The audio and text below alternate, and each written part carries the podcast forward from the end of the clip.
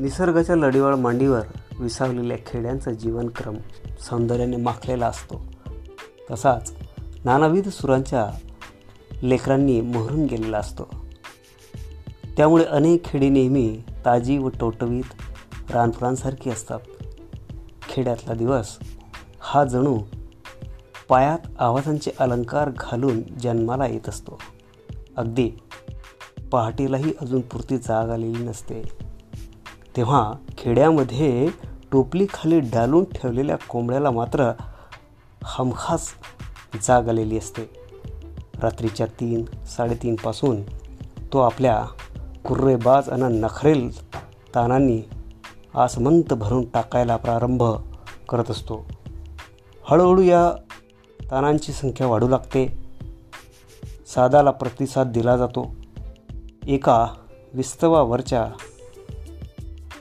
कोंबड्याने बांग दिली. एका वस्तीवरच्या कोंबड्याने बांग दिली की त्या भागातल्या साऱ्या कोंबड्यांना कंठ फुटतो आणि मग एकच कोलाहल सुरू होतो.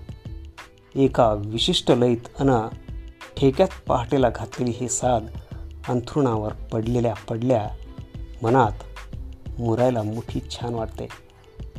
मनातल्या मनात आपण त्याला निशब्द मनाने साथ घालत असतो.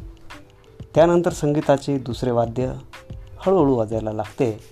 म्हणजे घरातले दळणाचे जाते. घरातल्या बायका कोंबड्यांच्या बांगेबरोबर जाग्या होऊन चिमणीच्या प्रकाशात गच्च अंधाराला पातळ करत झोपलेल्या जात्याला गायला लावतात.